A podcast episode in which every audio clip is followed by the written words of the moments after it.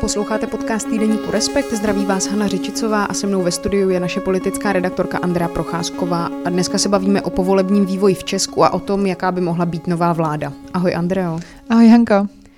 Když se nestane nic neočekávatelného, tak tenhle pátek bude premiérem jmenován Petr Fiala, předseda ODS. Co se vlastně od voleb stalo? Můžeš to nějak krátce schrnout? No, na první pohled se toho příliš moc nestalo, protože stále vládne, ačkoliv v demisi vláda Andreje Babiše, který už by podle mě také rád jako odešel, ale pořád to ještě není jako možné, protože, jak říkáš, Petr Fiala nebyl zatím jmenovaný premiérem a rozhodně nebyli jmenovaní jeho ministři. Takže ty poslední měsíc a dva týdny přibližně se vyjednávalo o tom, kdo v té vládě zasedne, jaké bude programové prohlášení. A všechno to jako probíhalo na první pohled pořádku, bez hádek, určitě tam byly nějaké rozpory, určitě nějaké směřování a podobně, ale jelikož je to jako pět stran, tak s tím podle mě uvnitř počítali. A to programové prohlášení není ve všech bodech úplně konkrétní, takže se tam uhlazovali nějaké věci, vyhazovaly se nějaké sporné body z obou stran, názorových stran a myslím, že už dneska známe i ty finální jména, které sám řekl Petr Fiala, o kterých jsme sice slyšeli tak jako bokem od různých níže postavených politiků, ale byla tam dohoda, že to nikdy nezazní z oficiálních míst a těch lidí u vyjednávacího stolu ani jiných straníků, takže spíš se ty jména jako objevovaly tak, že někdo říkal, no pravděpodobně to bude někdo tamten nebo tamten. Některá jména právě z té nastupující vlády si určitě ještě probereme, ale když se trošku vrátíme ještě k tomu vyjednávání o vládě, jak vlastně probíhalo? Tu vládu sestavuje pět stran, každá z nich je trošku jiná. Je tady třeba v tom vyjednávání něco, co byla snaha před novináři utajit?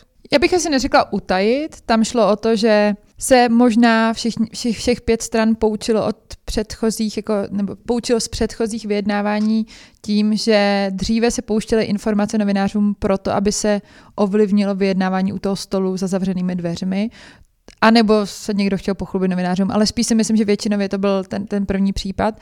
A tady panovala dohoda, kterou všichni ty aktéři vlastně jako oficiálně drželi, že žádná jména nikdy neříkali veřejně a že zároveň také nemluvili o těch poměrech, protože unikátní situace je to v tom, že nejednají, nejedná pět stran, ale jednají dvě koalice a navzájem si do těch nominací, do, toho, do těch poměrů, jak se to rozdělí uvnitř ty koalice, nemluví, což pak vede k tomu, že TOP 09 má třeba méně ministerstev než Piráti, ačkoliv uh, TOP 09 má 14 poslanců a Piráti mají čtyři.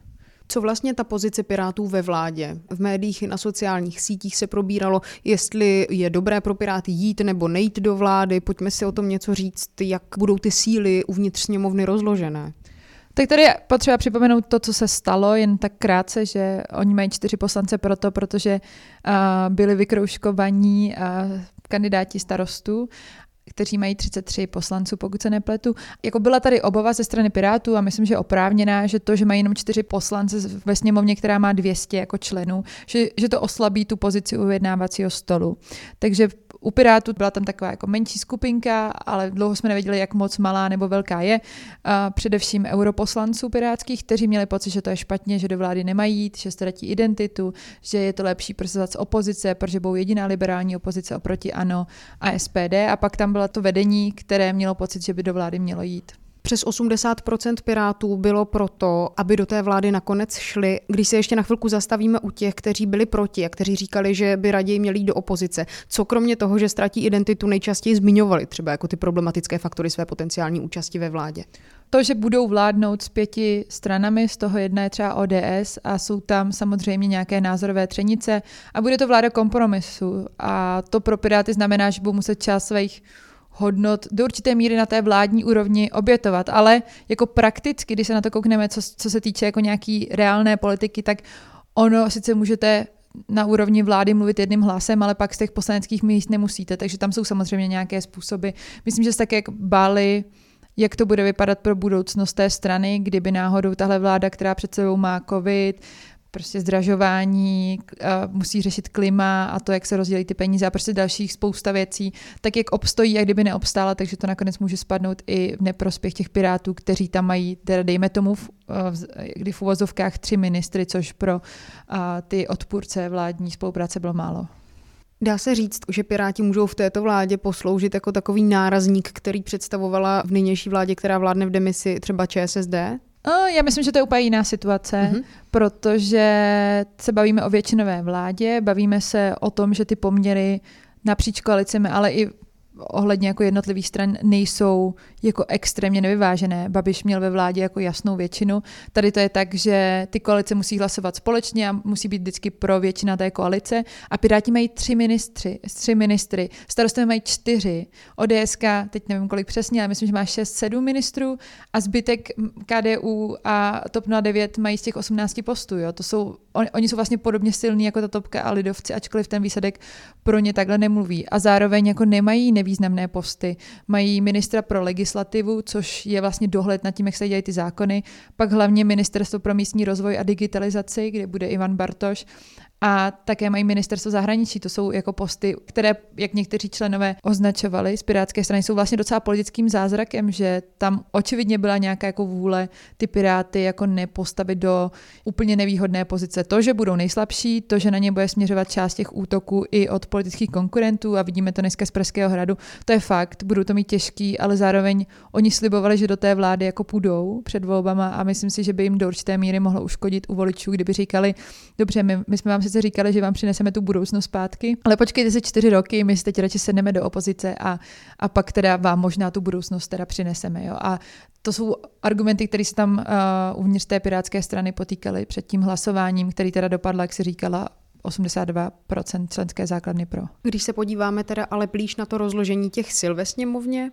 No bude to zajímavé, protože tahle vláda, tahle vláda je středopravicová a to v době, kdyby asi byla potřeba i nějaká jako levicovější politika, když se bavíme o nějakých jako sociálních problémech a podobně. Lidovci dneska říkají, že to budou oni, kdo budou v té vládě, ale otázkou je, jako do jaké míry to můžou být oni. Piráti, kteří mají podle mě nejblíž tady k tomu směru, jsou pouze ve čtyřech poslancích a pak tam máš a antisystémovou jako opozici, jako SPD a pak tam máš hnutí ano, které zatím je s Andrejem Babišem, ale Bůh ví, jak to bude vypadat. A myslím, že ta vláda by si měla spíš dávat pozor na to, jaké politiky prosazuje a jak moc vlastně třeba nesedí sice do jejich ideového přemýšlení, ale třeba jsou potřeba. Jo? A to, to vlastně si myslím, že ty piráti tam teoreticky můžou nějak jako přinášet, i když budou ve slabší pozici, tak můžou být ti, kteří budou na to aspoň upozorňovat ale že to nebude jednoduché a že uh, to bude jako zvláštní situace i pro tu vládu, to je fakt. A vlastně se nedá ani říct, že by tady byla ve sněmovně nějaká konstruktivní opozice, protože jistě zcela chybí levicová témata, zastoupení sociální politiky, tohle to dost dobře hnutí ano, i když se v různých rozhovorech jeho zástupci a zástupkyně tváří tak, jako že to dělat chtějí, to jako sedít nebude. Uvidíme. Já myslím, že třeba jednotlivci možná ano. Mm-hmm. A otázkou je, jestli třeba Alena Šilerová, která teď je předsedkyní poslaneckého klubu Hnutí Ano, bude chtít dávat jako nějaký směr a jestli ten směr vážně bude mít jako obsah, to uvidíme.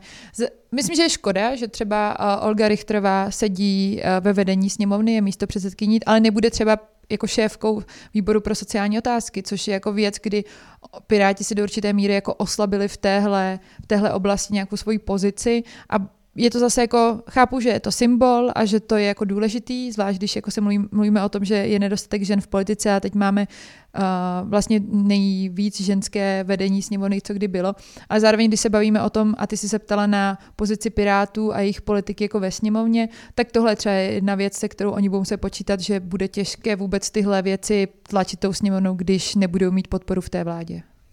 Jak bude vlastně ta vláda složená? Protože kromě mladší generace politiků a političek, když vezmeme právě Ivana Bartoše, Víta Rakušana, Markétu Pekarovou, Adamovou, tam jsou i takový, kteří působí poněkud uh, možná se dá říct zvláštně, například eh, budoucí ministr Válek, nebo eh, jsou tam taky takový lidé, kteří mají už eh, dřívější zkušenosti z vlády. A tady narážím právě třeba na Pavla Blaška z ODS na postu ministra spravedlnosti. Můžeš mm-hmm. trošku přiblížit ty konkrétní lidi, které v té vládě pravděpodobně uvidíme? Mm. Je pravda, že to je mix eh, lidí ve smyslu nováčků, kteří nemají žádnou zkušenost s tím, jak je řízeno ministerstvo a ty už si některé z nich zmínila, třeba Vít Rakušan půjde na ministerstvo vnitra, ale zároveň on má nějakou zkušenost toho, že byl starostou Kolína, což nech, si to porovná, není to stejné, ale nějaké jako manažerské zkušenosti má. Ivan Bartoš půjde na ministerstvo pro místní rozvoj a digitalizaci, bude mít vlastně ministr zahraničí, pokud se dobře dopadne, který je taky nováček, což má být Jan Lipavský, jehož jméno určitě ještě tomto podcastu zazní. Pak tam jsou právě ty zkušenější a tím je i třeba Petr Fiala, který má vládní, vládní jako zkušenost. To je pozici premiéra, což si myslím, že do určité míry je pro ně jako výhodnější, protože je spíš takový moderátor, který pak dává ten směr a má to poslední slovo. Zmiňoval si Pavla Blaška a to je jako postava o které si spousta lidí myslí spoustu věcí. Myslím, že má takovou pověst, dejme tomu, nějakého jako zákulisního hráče, který nevždy jako má jako blízko nějakým morálním standardům, ale důležité je říct, že vlastně proto nebyl nikdy žádný jako důkaz, že by se ukázalo, že on něco udělal, co, ne, co neměl, že by přesně jako spronevěřil nějaké peníze, byl zapojen do nějaký kauzy a prokázalo se, že on tam něco ovlivňoval. Takže on má spíš takovou pověst a tak trochu se o něm takhle jako mluví, mluví o něm především část Pirátů o něm takhle mluvila vlastně byla tam i nějaké jako vymezení se vůči němu s tím, že sice nebudou mluvit do těch nominací, ale není to podle nich jako nejideálnější kandidát na ministra spravedlnosti. Když se ale koukneme na to, jak on sice krátce, ale vedl to ministerstvo spravedlnosti v době nečasové vlády, pokud se nepletu, tak vlastně tam udělal nějaké politické kroky, které byly potřeba. Um, vlastně tam i dosadil uh, do čela státního zastupitelství jak Lenku Bradáčou, tak Pavla Zemana. Ten už dneska vlastně v čele státního zastupitelství jako nejvyšší státní zastupce není, ale uh, byly to jména, vůči kterým bylo i v té vládě, ve které se dělal jako velký odpor a ukazuje se, že vlastně do určité míry oni tu nezávislost toho státního zastupitelství bránili. Takže si myslím, že jako nedá se o něm říct takový konečný verdikt, jaký je politik, jaký bude. Myslím, že to uvidíme. On je do určité míry velký pragmatik, ale jak říkám, udělal i spoustu jako dobrých věcí ve smyslu toho, že dneska jsou hodnoceni kladně a je tam také spousta věcí, které on bude muset řešit a jsou také politického rázu. A zatím to vypadá, že on se shoduje s tím, co se ta právní obec myslí, že je potřeba uh, omezit to uh, volební období státních zastupců na nějakou dobu určitou, aby tam nemohli sedět jako x let stejný lidé, protože to není zdravý pro ten systém a podobně, takže uvidíme. Co třeba ten možný minister zahraničí Jan Lipavský? To uvidíme. To myslím, že slovo možný je uh, velmi hodný termín. Um, Prezident eh, republiky Miloš Zeman, po té, co jsem udělal trochu lépe, tak v ústřední eh, vojenské nemocnici eh, pro TV Nova, myslím, řekl, že má problém s jedním jménem, že to nebude specifikovat, nechtěl to specifikovat ani Petr Fiala, ale tak všichni si tak jako dovozujeme, a myslím, že je docela správně, že to bude jen Lipavský, protože má úplně rozdílný pohled na zahraniční politiku než Miloš Zeman. Sám vystupoval několikrát proti hradu, třeba že jako takový neformální spolupracovník prezidenta, který tam má i kancelář na hradě, nejedlí, tak má diplomatický pás, ačkoliv by ho mít neměla podobně. Takže tam jako jsou už nějaké vymezení z minulosti a on sám řekl, že toho konkrétního kandidáta nezná, takže to není osobní. Takže tady z těch všech indicí jsme došli k tomu, novináři i vlastně jako veřejnost, i ty politici, že to spíše bude Jan Lipavský. A zatím to vypadá, že Petr Fiala si stojí za svým, za svou nominací a má pocit, že se to nějak jako vyřeší. Teď uh, mají přicházet na hrad ministerští kandidáti, včetně Jana Lipavského. Uvidíme, co se bude dít. Uh, Petr Fiala má poměrně silnou pozici, protože tam je několik nástrojů, které může vůči prezidentovi použít, i kdyby prezident nesouhlasil s tou nominací. Tady jsme se přesně dostali k tomu, jak se vlastně k celé situaci staví prezident Miloš Zeman a jak na různé jeho kroky právě reagují. Třeba ještě premiér v demisi Andrej Babiš a nebo ten nastupující premiér Petr Fiala. Já myslím, že tady to předání moci je docela hladké v tom, že premiér Andrej Babiš, který je teď v demisi, tak vlastně se docela těší na to předání, aspoň tak vypadá. Ono to má svoje pochopitelné důvody, proč ta země se řídí do různých jako neúplně příjemných situací. Vidíme, že ta covidová čísla rostou, bude se rozhodovat o tom, jestli bude další lockdown, rozhoduje se tento týden, nebo diskutuje se o tom, jestli bude vyhlášen nouzový stav, aby se zase nějaké jako věci mohly dělat rychleji a vlastně vládě do toho tolik lidí ne- nekecalo, když to řeknu takhle úplně lidově. A premiér Fiala si myslím, že tuhle situace se do určité míry uvědomuje, ale zároveň tady to bezvládí nevyhovuje nikomu.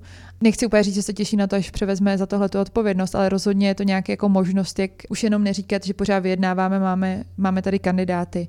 A co se týče toho nástroje, který by měl vůči prezidentovi, tak tomu se říká takzvaná kompetenční žaloba, kterou by musel podat ústavnímu soudu ve chvíli, kdyby prezident řekl, já vám nejmenuju tohodle ministra, ať už to bude Jan Lipavský nebo kdokoliv. A ústavní soud během několika týdnů, experti odhadují 4 až 6 týdnů, 6 až 8 týdnů, podle toho, jak vlastně dlouho by to trvalo se třeba prezidentovi vyjádřit, který má 30 dní na to, aby se vyjádřil k tomu, proč nechce jmenovat ministra, tak by se pak rozhodlo o tom, kdo má tu konečnou pravomoc. A jako dneska už víme ze všech těch výroků ústavních právníků, ale vlastně i z ústavy, že prezident nemůže jako mluvit do finální nominace ministrů s, výjimkam, s výjimkami, které jsou jako velmi extrémní, jako že je někdo v komatu, mrtvý nebo třeba ve vězení, protože nemůže vykonávat tu svoji funkci ministra, takže tady se předpokládá, že by ten ústavní soud rozhodl ve prospěch Petra Fialy. Otázkou je, jestli tu kompetenční žalobu podá. Takže i když ta potenciální nová vláda nastupuje vlastně do situace, která je v mnoha směrech bezprecedentní, máme tady eh, covidovou pandemii, tak se dá ale říct, že třeba do Vánoc bychom mohli mít novou vládu. No, dá se to říct, že těsně před Vánocem si myslím, že je reálné možná jako mít tu vládu. Může se to stát, že to bude až třeba v lednu, podle toho, jak se potáhne ten spor s prezidentem a jestli Petr Fiala mu ustoupí nebo ne. A myslím si, že on má tak silnou pozici, jak v té sněmovně, tak vlastně ústavní problematika je tak jasná, že by ustoupit spíše jako neměl, ale uvidíme. Samozřejmě v politice se může stát cokoliv. A, takže pokud se bavíme o nějakém termínu nástupu vlády, tak jako před Vánocemi je to spíš jako reálnější než nereálnější. Tak moc děkuju. Já taky. Ahoj. To byla naše politická redaktorka Andrea Procházková. Těším se příště. Hana Řičicová. thank you